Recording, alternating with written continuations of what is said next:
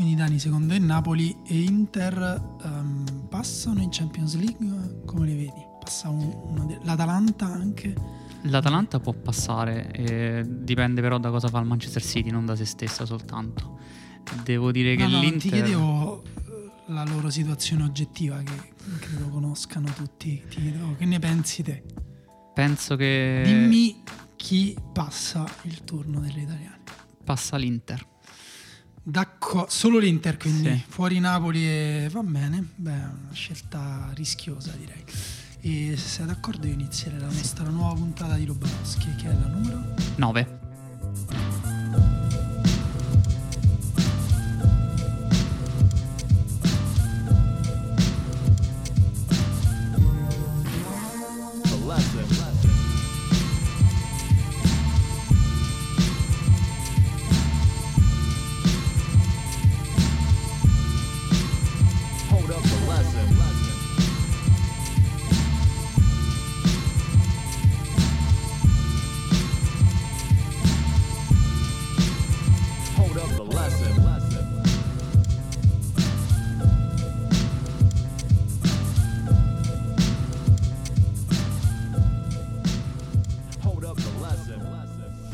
Quindi benvenuti alla nona puntata di Lobanowski, il podcast tattico di eh, fenomeno.eu, fatto in collaborazione con Spreaker, che trovate su tutte le vostre piattaforme preferite.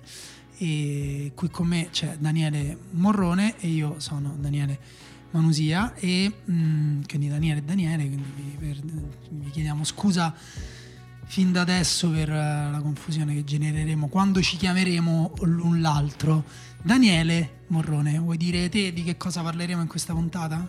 Sì, visto che fuori piove e fa freddo, parliamo di due giocatori che vengono dal freddo e dalla pioggia, ovvero i due talenti under 21 più sorprendenti di questa stagione, entrambi norvegesi, Martin Esatto. Odegaard e Erling Haaland. Perfetto, la new wave norvegese, come l'ha definita Emanuele Atturo eh, prima quando abbiamo detto di cosa avremmo parlato. E due giocatori ehm, diversissimi, viene da dire subito, entrambi eh, giovani perché Haaland ha 19 anni ed è strano, eh, se, lo, se lo guardate è strano pensare che ha 19 anni perché è un mostro e fisicamente gigantesco e, e Odegaard invece fa strano perché di Odegaard parliamo Odegaard ne ha 20 Sì. eh, compiuti o da compiere Ne ha compiuti 20 deve compierne 21 perché è del 98. ne deve compiere 21 quindi entro la fine dell'anno Sì, un e, mh, però noi ne parliamo di Odegaard da quando ne ha 15 inizierei con lui se sei d'accordo Sì, è vero. E parliamo di un giocatore che ha avuto già tre vite calcistiche, probabilmente. Quella del ragazzo prodigio in Norvegia, giusto? Te lo ricordi? Vogliamo- Quando eh, Odegaard esatto. era il, ragazzo prodigio in No, Norvegia. ra- ra- mh, raccontiamo brevemente eh, la sua storia. Appunto, quando aveva 15 anni è stato il più giovane a fare qualsiasi cosa, un Sì. po' come al contrario di quando Totti ha continuato a giocare ad oltranza e dopo un po' era il giocatore più vecchio a fare qualsiasi cosa facesse. Eh, lui è stato il più giovane a fare praticamente tutto perché ha esordito nel campionato norvegese, eh, norvegese che aveva 15 anni e mezzo, nel due, parliamo della primavera del 2014, quindi veramente molto tempo fa, ed è stato anche il più giovane giocatore ad esordire in qualsiasi, ehm, in qualsiasi nazionale, nella nazionale norvegese, no forse scusa, No, no, solo in quella solo nella, norvegese. nella norvegese, un po' dopo, sempre eh, nell'agosto del 2014, e poi è stato il più giovane a partecipare a, a, um, campionati europei, nel, sempre nel, nel 2014 con- a quasi 16 anni. E mm, in quel periodo il padre, perché lui è figlio di mm, un calciatore professionista che lo ha allenato con grande passione, diciamo, e eh, dedizione, anche se mi veniva da dire accanimento, però eh, entrambe le cose sono vere, che lo ha portato in giro per l'Europa a un certo punto, ecco quello che forse vi ricordate, vi ricordate quando Odegaard girava per l'Europa eh, cercando la grande, grandissima squadra che avrebbe eh, accolto il suo talento come si accoglie non lo so come si fa un investimento sicuro in banca. Chi avrebbe voluto investire sicuramente su questo talento? C'erano Bayern di Monaco, Liverpool, L'Ajax. eh, l'Ajax, ehm, la spuntata Real Madrid. eh, il Bayern di Monaco di Guardiola, Guardiola aveva detto che eh, se un giorno avesse eh, allenato lui questo talento che possiamo tradurre con se ci metto le mani sopra, perché Guardiola ha sempre questa possessività quando parla di giovani talenti, diven- diventa il giocatore più forte al mondo. E invece è andato al Real Madrid, dove non era voluto in realtà da Zidane in quel periodo allenatore del Castiglia. Eh, Castiglia è la seconda squadra, perché diciamo che lui è arrivato al Real Madrid con la promessa dopo pochi anni di stare in prima squadra, ma iniziando dalla seconda. Anche se c'era questa situazione ambigua in cui lui Sì. giocava con la seconda squadra, ma si allenava con la prima, non l'ideale per farlo integrare. No, Infatti ha giocato pochissimo sia con la prima ma anche con la seconda squadra. Zidane non lo faceva giocare mai, poi Zidane è diventato allenatore della prima squadra, quindi eh, insomma, peggio ancora. sì, ci sono due cose di quel periodo che a me piacciono molto. La prima è che viene ancora ricordato come lui guadagnasse 300.000 euro all'anno, che era praticamente 10 volte quanto il miglior giocatore della seconda squadra in quel momento. Sì, E un'altra cosa è che lui ha esordito in prima squadra subito con Ancelotti allenatore, ha giocato 32 minuti e è entrato al posto di Cristiano Ronaldo. Esatto, e gli hanno chiesto a fine partita cosa succede che sei entrato al posto di Cristiano Ronaldo, sei il nuovo salvatore della patria del Real Madrid. Sì, ecco, eh, poi è uscito anche il libro di Ancelotti dopo la sua esperienza a Madrid in cui eh, ha detto che in realtà era un'operazione di marketing di Florentino Perez. Eh, ha detto testuali parole, quando Florentino compra un norvegese devi accettarlo. Eh, in futuro potrà diventare il migliore, il migliore di tutti, ma non mi interessa, è stato acquistato solo per far colpo sui media.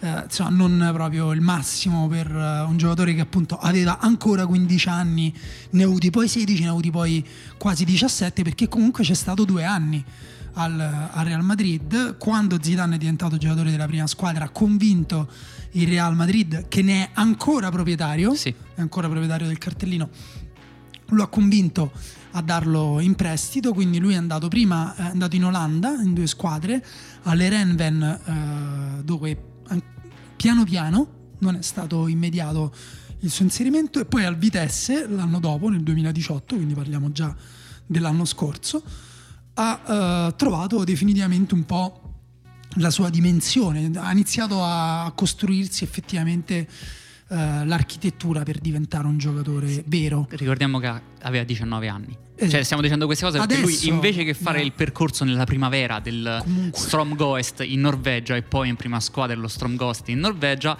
ha fatto tutto quanto un percorso da giocatore maturo, già andato, aveva 17, 18, 19 Sì, anni. eh, Esatto, perché anche in Olanda gli è stata trovata una posizione, adesso quest'anno è eh, ancora in prestito, questa volta è rimasto in Spagna, alla Real Sociedad, squadra che meriterebbe, forse meriterà una puntata a parte, eh, con giocatori assolutamente ehm, interessanti, giovanissimi, di culto, eh, Isaac, Janusai, eh, Oyarzabal, sì. esatto. E, mh, squadra appunto interessante, giocatore che però quest'anno ha assunto una dimensione un po' più grande, quindi non ne parliamo anche per quello. E, mh, per parlare però delle sue qualità e dei suoi difetti eh, bisogna parlare per forza di cose anche di quello che ha fatto vedere in Olanda, no? perché eh, come dire è un po' mh, ha fatto vedere molto di più comunque in questi ultimi due anni eh, di quanto avesse fatto vedere prima quando era l'oggetto dei desideri di tutti però paradossalmente in questi, due, in questi ultimi due anni è scomparso dai radar, anzi quasi qualcuno l'ha anche, l'ho anche sentito nominare come storia triste a vedi a voler mettere troppo hype su un giocatore. E, però te le chiedo, ti chiedo direttamente, ti faccio la domanda brutale Dani, qual è la principale qualità di Martin Odegaard? La visione di gioco. Ehm, Odegaard vede il campo da calcio come pochissimi calciatori al mondo in questo momento. Parliamo di lui e di probabilmente pochi eletti. Lui ogni volta che riceve il pallone sa dove si trovano i compagni e potrebbe tranquillamente trovare da qualsiasi punto del campo il giocatore a cui vuole dare il pallone.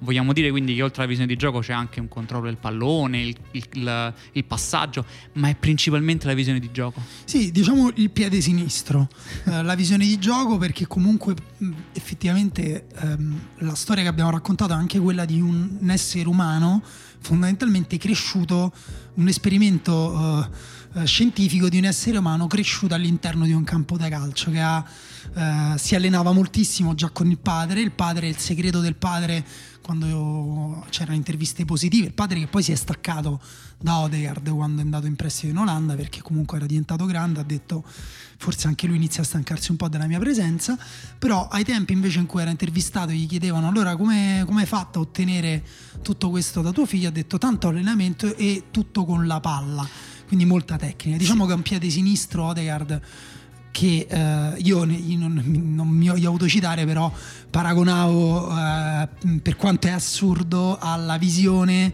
e alla precisione che ha un pesce volante che scruta eh, da sott'acqua il movimento degli uccelli che poi lui eh, cattura eh, uscendo dall'acqua. Sì, mi piace questa cosa che tu hai detto del padre che gli ha fatto fare un esperimento. Eh, va detto che Odegaard è cresciuto con il padre che era un ex bandiera della sua squadra, che è rimasto tutta quanta la sua vita nella stessa squadra in Norvegia, un buon livello, ma lì. E invece lui a 14 anni l'ha cacciato di casa praticamente. L'ha portato in giro come Mozart si Sì. portava in giro all'inizio de- Esatto, del que- sì, 700. salvo poi anche andare a Real Madrid e trovarsi un posticino per sé perché Sì. il padre è stato allenatore, no, forse è entrato nel giro È- degli- de- è del gruppo scouting del Real Madrid. Esatto, è diventato osservatore per, per la Scandinavia. in E poi sostanza. invece è andato, però quando Odegaard è andato in Olanda, lui eh, ha cambiato lavoro ed è andato a gestire l'Under 17 di una squadra norvegese che adesso non conosco.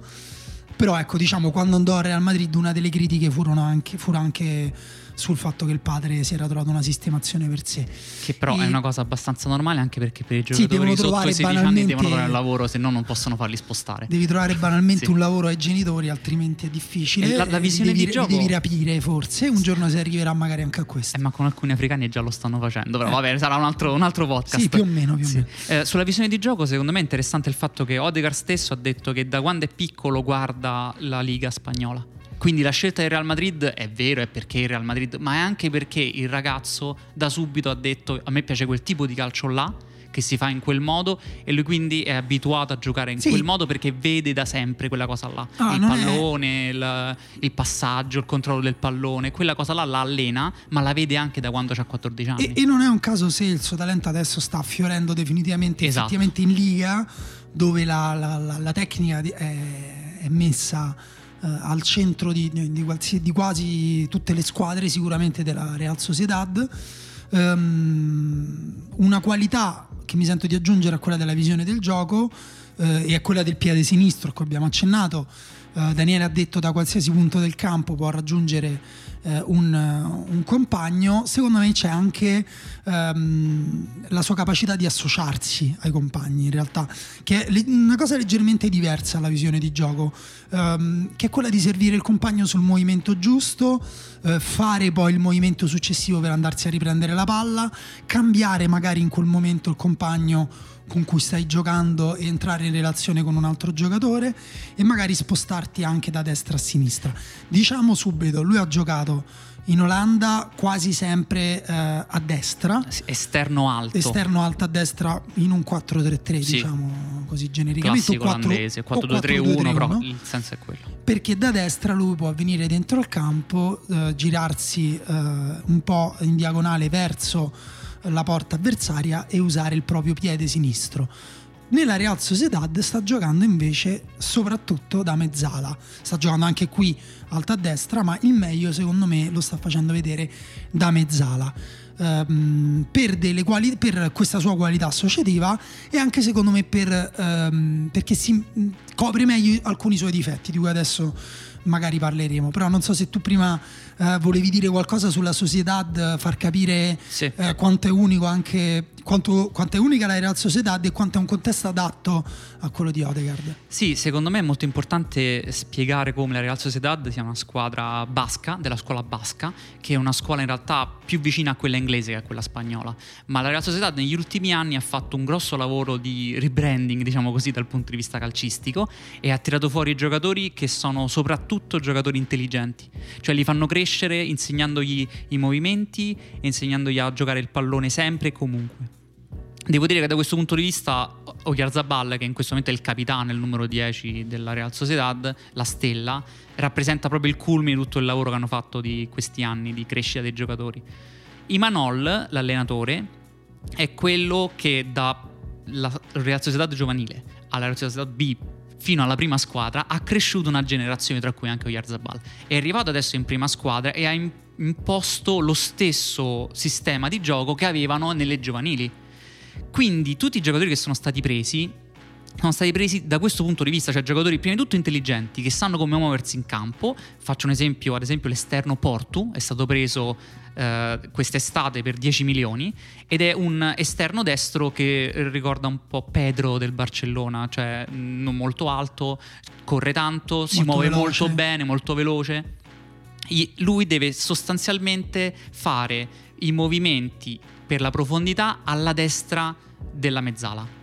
Che Quindi Odegaard. in questo caso tu inserisci Sì, un giocatore come Odegaard c'è Michael Merino che, Che invece, si muove incontro, che è l'altra Bravo. mezzala. o Yarzabal che è l'esterno sinistro che finisce anche lui a fare la mezzala sinistra quando non c'è Merino e quindi eh, Odegaard si trova con un sistema con tutti i giocatori molto bravi a capire dove devono stare perché sanno da sempre Sì, più o anche meno Zu- Zubeldia gli offre quasi sempre uno scarico dietro, è il playmaker, gli Sì. offre un passaggio corto alle spalle perché, e qui veniamo secondo me, possiamo saltare direttamente a quali sono ancora i limiti. Non li chiamerei difetti, li chiamerei limiti perché ha appunto deve ancora compiere 21 anni, ha già costruito tanto sul giocatore che era, cioè essenzialmente un bambino che calciava benissimo la palla col piede sinistro e ha aggiunto una cosa di cui non abbiamo parlato ma è fondamentale che è eh, la fase difensiva perché eh, Odegaard è diventato un giocatore eh, abilissimo ad intercettare le linee di passaggio e andare in pressione.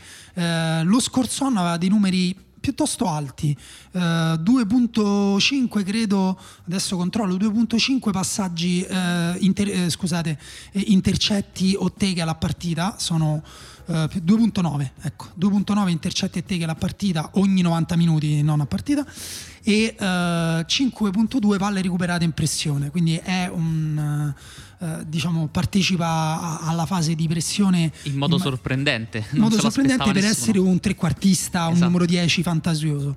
Ehm, però eh, quello che è venuto fuori anche in Olanda è che soffriva molto il gioco spalla alla porta, per questo eh, rendeva meglio a destra rispetto Sì. eh, a sinistra, perché a destra nel momento stesso in cui riceveva la palla poteva girarsi con il piede sinistro facendo perno sul destro e non essere più eh, mh, con, la, con la porta a- alle spalle l'uomo che lo aggrediva sulla schiena, ma iniziare un pochino a lavorare la sua posizione e girarsi verso dei compagni. Da mezzala lui ha dei giocatori eh, davanti, quindi Zubeldia, la difesa, eh, il terzino, il terzi- il- volendo anche il terzino e la mezzala dall'altra parte, ha dei giocatori appunto a fianco, che sono la mezzala che si avvicina, ed ha dei giocatori davanti perché ha l'esterno eh, Portu sul suo lato, che taglia sul suo lato il centravanti e l'esterno dall'altra parte che è anche quello però che viene incontro Esatto. Oyarzabal viene incontro nel mezzo spazio opposto quindi Sì. offrendogli un gioco vicino Mm, diciamo che eh, la fase difensiva è eh, la ragione per cui è diventato un titolare ad alto livello perché Sì. a questo punto stiamo parlando di una squadra che in Liga non gioca neanche per salvarsi no per le coppe europee le ha, coppe ha europee. toccato il primo posto in questo momento è in lotta per la Champions League quindi eh, e lui è non, non è soltanto Anche per fare la differenza, scusa, con un giocatore simile, invece sta avendo più difficoltà ad imporsi, per esempio Janusai, un altro giocatore che la Real Sociedad sta cercando eh, di salvare, o Isaac, un altro talento giovanissimo, anche lui scandinavo, svedese, di un, un anno più giovane di Odegaard, eh, che però davanti a William José, quindi fatica un pochino a trovare spazio. Chi è, il titolo, chi è secondo te il titolare futuro? Perché William José non è Sì, Isaac eh, hanno pure detto che lui arriva adesso, è stato comprato e non in prestito perché pensano che tra due anni sarà il titolare, un anno, due sarà il Esatto, titolare. io lo volevo arrivare a questo punto. Quindi Isaac è un talento più in prospettiva. Bravo. Eh, Odegaard invece la Real Sociedad lo sta utilizzando qui ed ora perché appunto appunto è sempre di proprietà del Real Madrid. Il Real è stato in grande crisi a inizio anno e qualcuno aveva anche parlato di riprendere nel suo momento di forma migliore, adesso è infortunato in questo preciso momento per un problema alla caviglia, ma addirittura qualcuno aveva parlato di riprendere Odegaard a gennaio per provare a cambiare qualcosa nel eh, Real Madrid. Sì, perché per fare un minimo di contesto dobbiamo dire il fatto che in questo momento in Liga si sono stupiti del livello di Odegaard. Cioè lui è arrivato, sì è vero, come un grande talento per la Real Sociedad, ma questa cosa che lui è arrivato ed è una delle stelle di una squadra che sta lottando per la Champions League a 20 anni ha sorpreso tutti. Sì, allora eh, andiamo veloci così poi possiamo parlare anche di Haaland. Eh, qual è secondo me invece il suo limite eh, più grande? Appunto, l'abbiamo detto, era il gioco spalla alla porta prima, Sì. eh, adesso l'è riuscito a lavorare e quindi riesce a giocare ad uno o due tocchi, però quando è pressato e quando gli spazi si restringono fatica, fatica molto anche quando gli spazi si restringono davanti a sé. In Olanda è, eh, è sopravvissuto in un gioco mh, fondamentalmente verticale, con grande spazio, facendo, mettendo in mostra la sua grande capacità di giocare filtranti Sì, la visione di gioco appunto. più o meno in tutte, in tutte le direzioni, eh, con distanze medio-lunghe. Mm, Anche la distanza dei passaggi e, e- e la potenza del calcio, secondo me, è un pochino un problema. Perché, ad esempio, Odegaard dovrebbe eh, tirare di più, perché arriva spesso, tirare meglio soprattutto, arriva spesso a giocare eh, al limite dell'area, la metà dei suoi tiri eh, nasce fuori area, la metà eh, dentro l'area. Ehm, però a volte arrivano proprio scarichi, a volte sembrano dei cross, alcune sue punizioni sembrano dei passaggi al portiere, Sì. scendono a G col tiro, il classico tiro a giro, ma scende sul- sulla riga di porta anziché eh, arrivare a- all'altezza della traversa. Ha, Quindi- ha segnato in questa stagione in Liga, ha segnato quando è venuto in corsa. Cioè lui Esatto. arrivando in corsa in area di rigore, quindi con la potenza che gli arrivava dalla corsa, ha calciato e ha calciato bene. Esatto, infatti- da fermo no. Questo secondo me è un punto cruciale. Lui deve- dovrà migliorare i suoi movimenti, però questo ha l'intelligenza per farlo, i suoi movimenti senza palla. Per ora tutti, quasi tutti i suoi smarcamenti sono all'indietro, Sì. staccandosi dal marcatore, staccandosi dalla linea difensiva. Eh, riceve palla anche tra le linee, a volte si ricava lo spazio per il tiro, però appunto il tiro viene fuori un po' moscio, insomma, per usare ehm, una terminologia spiccia. Però ecco, diciamo che usa tutte le parti del piede, ha un esterno che equivale, che usa con una sensibilità a livello dei più grandi, quindi di Modric. ehm, ha veramente tanta, eh, tante potenzialità. A me, se devo dire un giocatore che ricorda, come per fare un esempio, tu eh, so che hai già un esempio. Vabbè, fai prima il tuo, dai, che è più, Ok. forse è più, è più preciso, il mio è un po' Esatto. più. Per lo stile di gioco mi ricorda tantissimo Mesut Özil. Ma in modo proprio papale papale di come era Mesut quando giocava nel Real Madrid di Mourinho. Eh, un giocatore con una visione di gioco senza senso, una cosa incredibile, stretta- stessa struttura fisica, difficoltà a concludere in porta come Osil e che preferisce allontanarsi dal pallone che smarcarsi, che sono proprio esattamente quello che tu hai detto in questo caso dei, dei difetti. A differenza di Osil, Odegaard abbiamo detto difende, difende bene e difende tanto. E questo secondo me può essere un vantaggio. Guarda, mh, per me eh, il giocatore a cui lui si può ispirare per vedere anche la maturazione che è arrivata anche tardiva è Josip Pilicic perché eh, l'altro grande problema di Odegaard è che non soffre il contrasto fisico. Resta comunque un giocatore, anche se abbiamo parlato bene della sua fase difensiva, fisicamente poco presente, eh, un giocatore che ehm, deve evitare il contatto, ci Sì. riesce con un Sì. livello di artisticità altissimo. Illusione massima proprio. Eh, usa anche, ha imparato a usare il destro per dribblare, eh, oltre che per controllare la palla. Poi passarla, se può, usa piuttosto, si stacca la gamba sinistra e la usa come una mazza con la mano destra pur di non usare il piede destro, però ehm, ha un'elusività altissima. Eh, il che chiaramente mette il suo gioco a un livello di rischio alto perché basta che va un attimo fuori forma, è un attimo meno lucido, eh, meno preciso, gioca contro una squadra troppo aggressiva, però è vero pure che l'aggressività lui la usa eh, contro i suoi avversari, ad esempio una delle sue migliori partite in questa stagione è stata proprio contro l'Atletico Madrid, Sì, in cui ha anche segnato. sì, sfruttava l'aggressività degli avversari per giocargli alle spalle o Esatto. più velocemente rispetto a come arrivava il pallone agli avversari.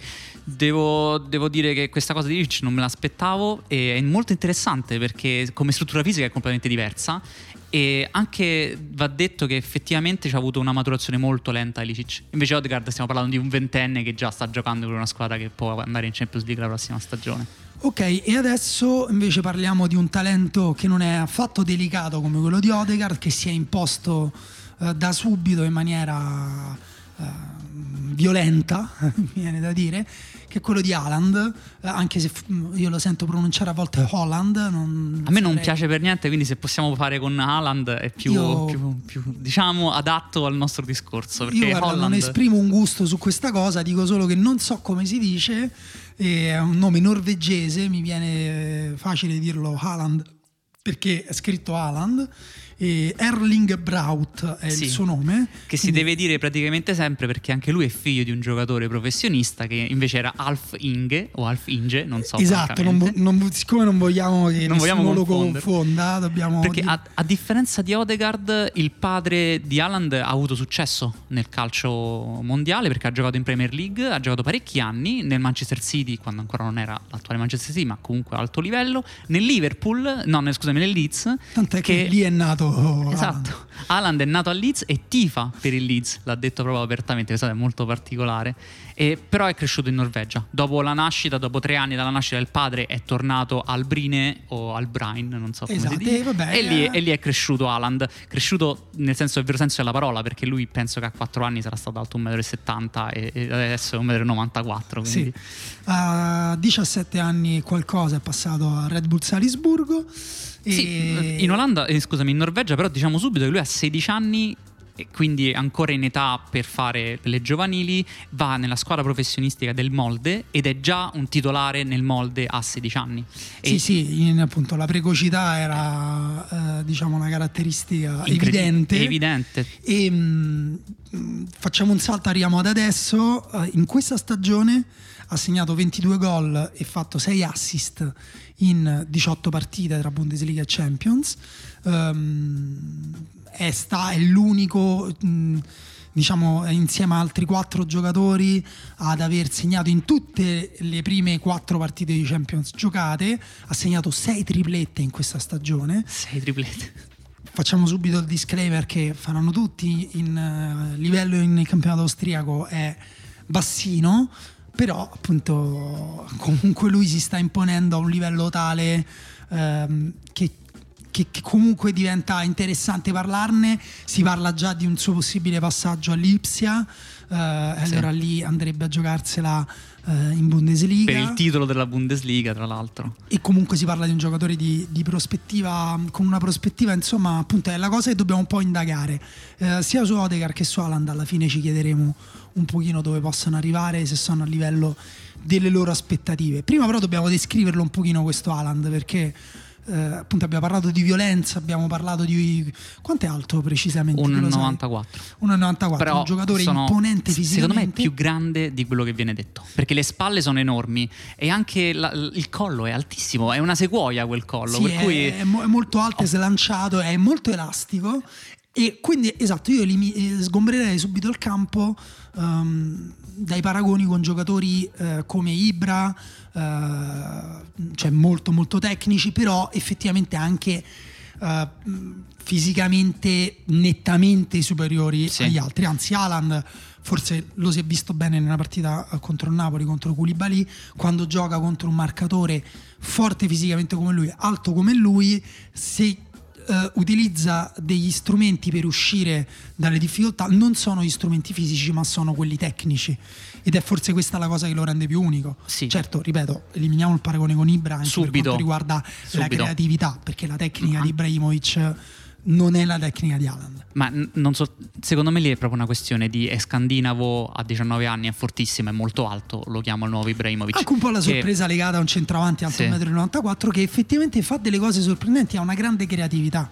Sì, però Ibrahimovic aveva una qualità tecnica nello stretto che Haaland non ha e non penso che non sono cose che tu impari, diciamo, quelle di Ibrahimovic sono cose che vengono dalla strada di Malmo, invece Haaland da quando ha 15 anni gioca nelle eh, strutture no, de- delle migliori squadre, prima della Norvegia, adesso dell'Austria e lì si, si- si imparano cose come ad esempio movimenti senza palla per cui Haaland è forse già adesso uno degli attaccanti più interessanti per come si muove senza palla.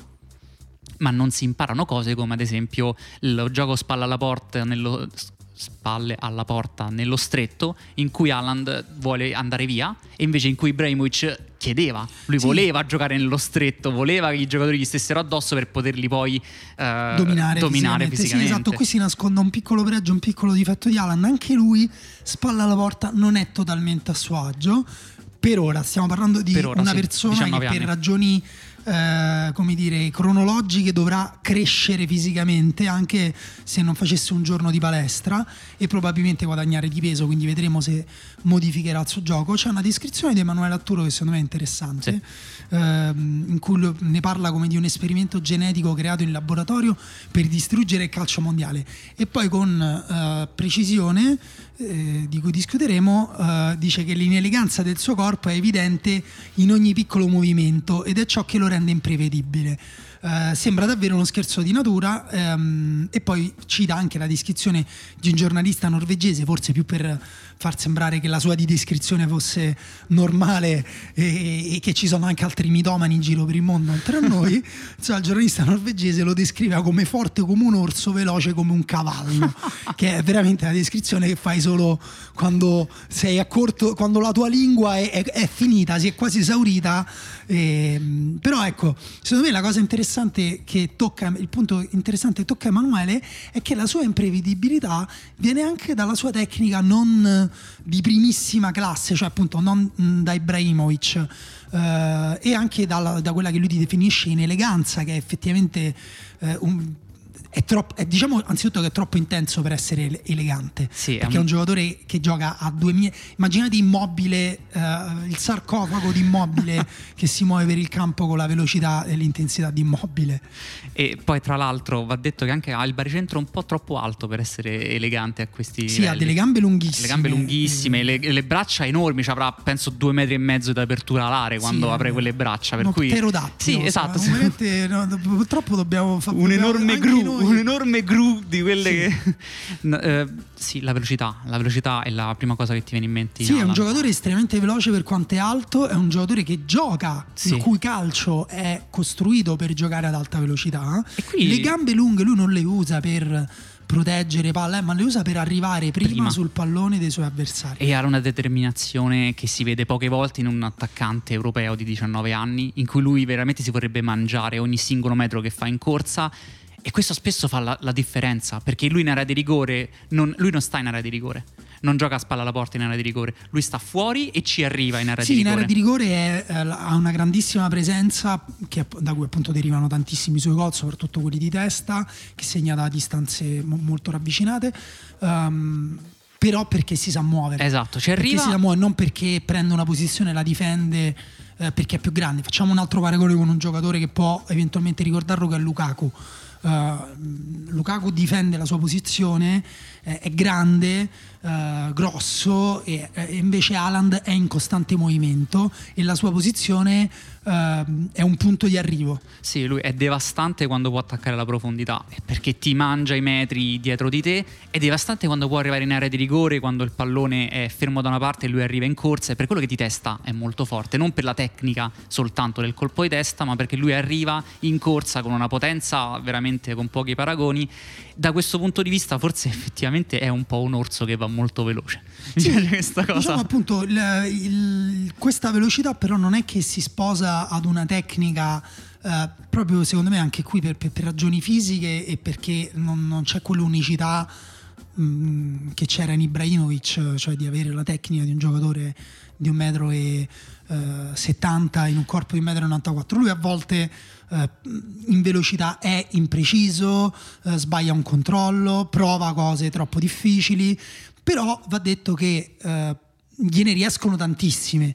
Questa secondo me è mh, una questione interessante perché al momento lui riesce a giocare anche eh, ad alto livello, quindi con spazi stretti e tempi per le giocate brevissime, perché effettivamente ha sviluppato un gioco rapidissimo e con una creatività molto alta.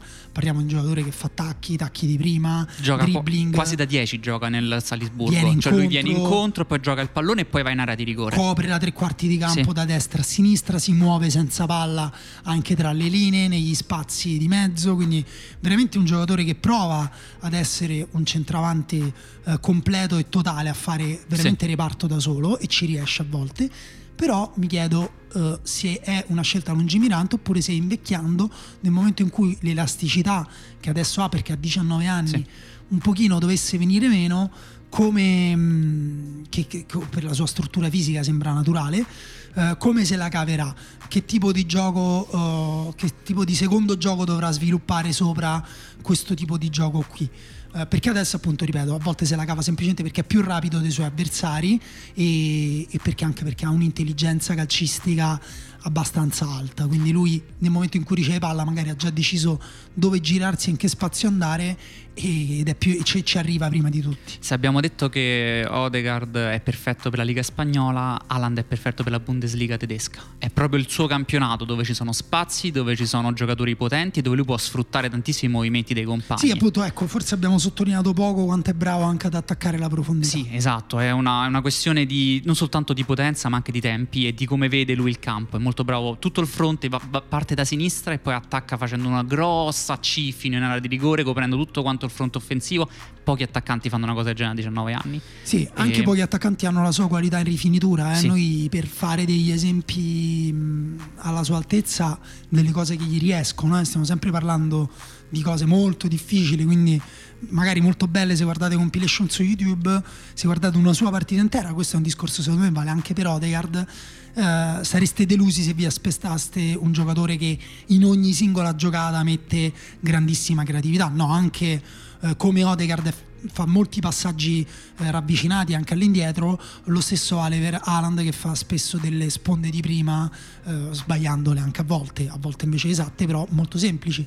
Ehm, però appunto per paragonare invece le sue giocate migliori devo- dobbiamo veramente tirare in ballo dei centravanti che sono centravanti per modo di dire tipo Benzema.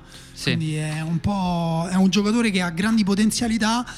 Siamo arrivati un po' secondo me a mh, dover trarre una conclusione. Odegaard si è lamentato quando, boh, forse quando aveva 17 anni del fatto che per lui era tutto bianco e nero, era un fenomeno all'inizio e poi è diventato un brocco dopo. E mh, noi abbiamo fatto una puntata invece ricca di sfumature, speriamo di avervi reso anche un po' quali sono le difficoltà tecniche e tattiche che affrontano questi due giocatori. Ehm, fermo restando che quelle mentali di Odegaard, Haaland non ha dovuto soffrirle. E mh, adesso però dobbiamo chiederci, eh, nel caso di Odegaard, se, te lo chiedo brutalmente, è all'altezza del Real Madrid, perché è di proprietà del Real Madrid, quindi l'anno prossimo dovrebbe andare in quella squadra dove stanno avendo difficoltà Dani Ceballos, eh, Isco. Isco eh, Eden Hazard, anche non è che sta andando alla grande, ehm, oppure se una dimensione più media forse è la cosa che gli conviene ancora, però quel punto che deve fare il Real Madrid dare, dare ancora in prestito per un altro anno? Secondo me l'ideale sarebbe fare un ulteriore anno alla Real Sociedad, possibilmente con una competizione europea in mezzo, di, proprio di buffer, sapendo che lui ha la potenzialità per poter giocare nel Real Madrid da qua a due anni. Secondo me non ci sono nessun problema in questo punto perché gli stessi difetti che può avere lui da un altro punto di vista ce li ha Ceballos, che infatti è, andato, è stato mandato in prestito all'Arsenal per poi tornare. E il Real Madrid secondo me deve puntare su giocatori come Odegaard, ovvero giocatori che riescono a fare cose straordinarie fuori dalla normalità per riuscire a mantenere un vantaggio competitivo rispetto alle altre. E- Guarda, mh, invece secondo me, eh, ma lo- sono d'accordo comunque fondamentalmente con quello che dici te, anche se ehm, è da capire se il Real Madrid avrà questa pazienza, eh, anche perché dopo quest'anno io mi aspetto che arrivino anche qualche offerta di acquisto, perché comunque il Real Madrid l'ha preso adesso non so che cifra quando aveva 14 anni, ma sicuramente è stata ammortizzata a bilancio e magari si riesce a fare anche una plusvalenza buona con una ventina, 25 milioni, però vedremo. E, mh, secondo me sarebbe interessante invece vederlo subito alla prova di una squadra come il Real, perché comunque i nu- i- le giocate lui ce le ha, Sì. con dei compagni eh, di un livello ancora superiore potrebbe esaltarsi ancora di più. Pensa a Benzema che prende i suoi passaggi filtranti. Esatto, e penso anche a Benzema che ci gioca di prima nello Sì. scambio perché Odegaard fa anche l'1-2 con la punta e si inserisce. Penso anche a Modric che lo serve nello spazio. Insomma, eh, mh, potrebbe essere interessante e potrebbe anche essere eh, una cosa che lo esalta ancora di più. Ovviamente mi dispiacerebbe se invece finisse in panchina Nel tritacarne di Esatto. Zidane.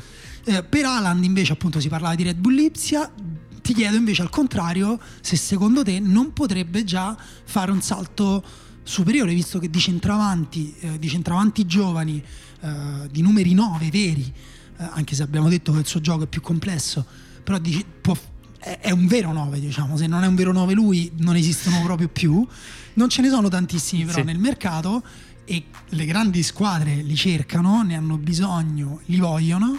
ehm, quindi potrebbe arrivare anche un'offerta allettante, Sì. fermo restando che secondo me comunque loro invece al contrario del Real Madrid non venderebbero comunque. Però dimmi se secondo te non è magari a un livello già per fare un salto superiore. Allora, Ode- eh, diciamo che Odegaard è molto particolare in quello che, che fa, qui invece abbiamo un giocatore che segna.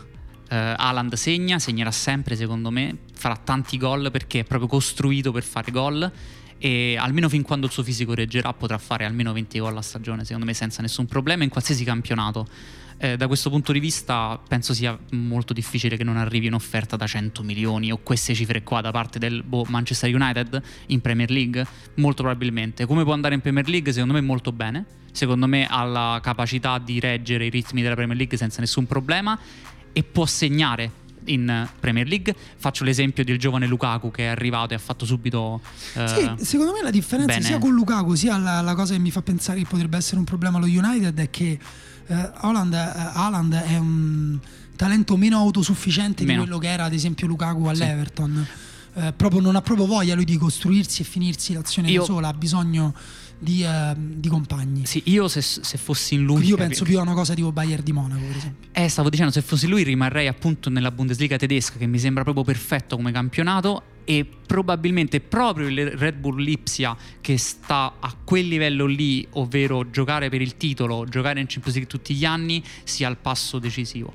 Eh, lui può essere l'erede di Lewandowski al Bayern Monaco Oh, questa è grossa, eh? tra, tra quattro anni, quello sto dicendo. Me in questo momento ha una non- tecnica comunque No, no, no, sì. troppo superiore. è un altro esempio, forse troppo. No, no, non sto dicendo assolutamente che sia il nuovo Lewandowski perché Lewandowski effettivamente spalla alla porta, non ha forse eh, Però paragoni. può- può giocare Però al suo può posto, sì. giocare al suo posto nel Bayern Monaco tra quattro anni. In questo momento se lo Sì, anche nel- perché diciamo che il, il diciamo un nuovo Lewandowski non lo trova comunque il Bayern di Monaco. No, e se lo metti in questo momento nella prossima stagione dicendogli adesso tu fai come fa Lewandowski o fai almeno come Lewandowski, lui non può farlo secondo me. Potrà fare 20 gol, ma tutto quello che fa Lewandowski in un campo da calcio lui ancora non è in grado di farlo nel Bayern Monaco.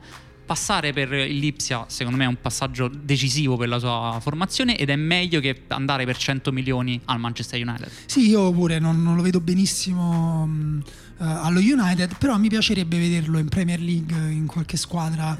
Ma tu hai detto lo United, io dico il Liverpool, perché no? Il Liverpool pure prima o poi avrà bisogno di cambiare, no? Sì, è vero, Magari è vero. Firmino andrà lui al Real Madrid. Sai quale- sai quale sarebbe- Benzema. Vabbè, stiamo divagando troppo, sai Sai- quale? quale sarebbe il sogno? Sai quale sarebbe? Il Leeds sale in Premier League, lui tifoso del Leeds va a giocare per Vabbè. la squadra di Bielsa. Va Questo bene, è proprio abbiamo- il sogno. E con, questo, con questa distopia eh, sci-fi chiudiamo e salutiamo tutti. Eh, grazie Daniele Morrone. E, mm, Grazie io- a te Daniele Io e sono Daniele Manosia, questo è, Feno- è Lobanowski. su Fenomeno. Su Fenomeno, su Spreaker, dove vi pare, eh, condividetelo, eh, fateci il piacere perché eh, continuiamo a leggere articoli sul podcast che è il nuovo media italiano, e però non si parla mai di noi, qui va a finire che noi eh, ci vestiamo con la cintura esplosiva. Grazie Daniele, a presto e ciao a tutti. A presto.